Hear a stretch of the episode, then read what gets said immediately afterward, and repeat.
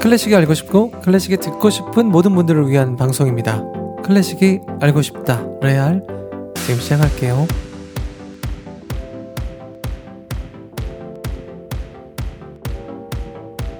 청취자 여러분 안녕하세요. 저는 songwriter 데이브 니영입니다.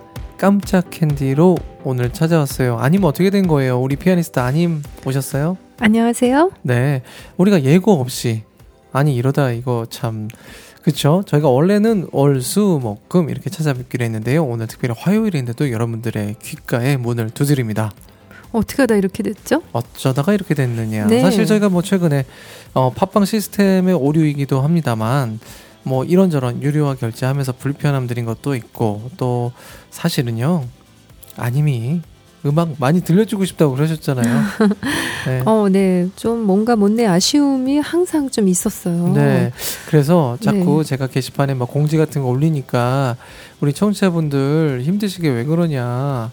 우리 좀 곡을 더 띄워드리고 싶다. 아니면 자꾸 저를 막 못 살게 하셔가지고 제가 바쁜 와중에도 네. 정말 급하게 저희가 부랴부랴 그렇지 않습니까? 음, 네. 부랴부랴 캔디 오늘 네. 들려드리도록 하겠습니다. 야, 근데 저희가 예고 없이 이렇게 하는 건데 아니면 언제나 우리 머릿속에 레알 생각만 있으신가 보다. 늘 생각을 하고 있죠. 뭐를 좀 들려드리면 좋겠다. 어? 이 곡을 내가 좀 다음에 언제 다음에 해야겠다. 어, 이거는 이거 하기 전에 해야겠다. 이걸 늘 구상을 하고 있어요. 아, 그렇구나. 네. 그래서 우리가 이렇게 갑자기 부랴부랴 또 우리 레알러들 만나게 됐어요. 그러네요. 우리 아님 킹왕짱 네. 자 오늘 레알 캔디로 찾아뵙는 건데 자 어떤 네. 곡이에요 그러면 네. 그래서 오늘 레알 캔디에서는 드뷔시의 곡을 들려드리는데요.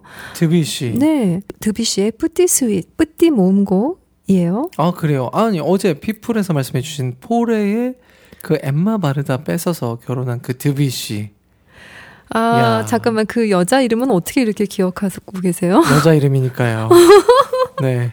와, 깜짝 놀랐어요. 지금 제가 너무 놀랐어요. 엠마 그르다냐 엠마 아. 바르다냐. 아니, 이렇게 부랴부랴 만났는데 어떻게 이렇게 또박또박. 아, 엠마 바르다 누구 누구랑 뭐뭐 하다가 포레랑 어쩌고 저쩌고 하다가 지금 말씀하신 대로 드뷔시랑 결혼했잖아요. 어, 네, 뭐, 그렇네요. 또 그렇게 연결을 굳이 시키고야 마는데, 님. 네. 어, 네, 뭐, 드뷔시의 Petite Suite이 정말 아주 달콤하고 달달한 곡이에요. 그래서 여러분들 정말 캔디로, 내귀의 캔디로 아주 딱인데 이때까지 소개를 못 드렸었죠. 그래서 오늘 이렇게 부랴부랴 만났을 때 소개를 해드리려고 해요. 드비시의 뿌띠 스윗은 4개의 악장으로 되어 있는데요. 피아노 곡이고요. 이 중에서 오늘은 1악장, 2악장, 3악장만 이렇게 3개의 악장만 들려드릴게요. 어? 네개 중에 왜 사학장은 안 들려주세요? 네, 4악장이 좀 길어서 아 네. 사악 네 번째 악장은 발레인데요. 발레라는 제목이 붙어 있는데요. 다음에 또 들려드릴게요. 어, 1악장은 조각배로, 2악장은 행렬, 3악장은 미니웨시예요. 어, 1악장과 2악장은 이 폴 베를렌의 시에 의해 쓰여진 곡인데요. 어, 이 뿌티 스윗은 1886년부터 1889년에 작곡됐어요. 그 파리의 살롱에서의 그 피아니스트이자 출판업자였던 자크 듀란드와의 연주로 초연되었어요. 아니 누구랑 누구요? 아니 왜 피아니스트와 같이 연주합니까? 어, 드뷔시랑 자크 듀란드요. 어, 이 드뷔시의 Petite Suite은 한 대의 피아노에서 두 명이 네 개의 손으로 연주하는 그 연탄곡, 피아노 four hands 곡이거든요. 어, 유럽에서는 이런 피아노 연탄곡이 왜 일반 가정에서 많이 연주가 돼서 연탄곡집을 출판하면 돈이 된다고 말씀드렸었죠. 음, 맞아요. 아마 이 드뷔시의 Petite Suite은 기록에는 없지만 당시 엄청나게 많이 팔렸을 것 같아요. 아마도 이 곡이 듀란드의 요청에 따라서 작곡되지 않았을까 싶은데요. 어, 왜냐면 아까 말씀드렸듯이 듀란드가 출판업자였죠. 네. 자기가 작곡하자 그러고 어, 출판이 되면서 자신과 같이 연주하자 그러고 그런 것 그러니까요. 같아요. 네네. 네, 당시 드비시가 작곡하던 이 현대 음악과는 스타일이 조금은 다르지만 어느 정도 피아노를 칠 줄 아는 사람들이 쉽게 즐길 수 있는 곡으로 작곡해 달라고 부탁을 했다고 하네요. 음, 네. 근데 이 자크 듀렌이요 정말 돈을 많이 번 출판업자일 것 같아요. 어, 그럼요. 저도 이 출판사 듀랜드의 악보가 한두 권이 아니에요. 아, 그 지금 정도로요? 현재요? 아, 지금까지도. 네, 이 웬만한 프랑스 작곡가의 작품은 듀랜드가 출판하고 있어요. 어, 네. 그런데 책도 이 내용을 보고 사고 음악도 음악이 좋아서 사야 하는 건데 왜 이 책이나 음반이 겉표지 예쁘면 좀 사고 싶을 수도 아, 있잖아요. 그게 절반 이상이죠 사실.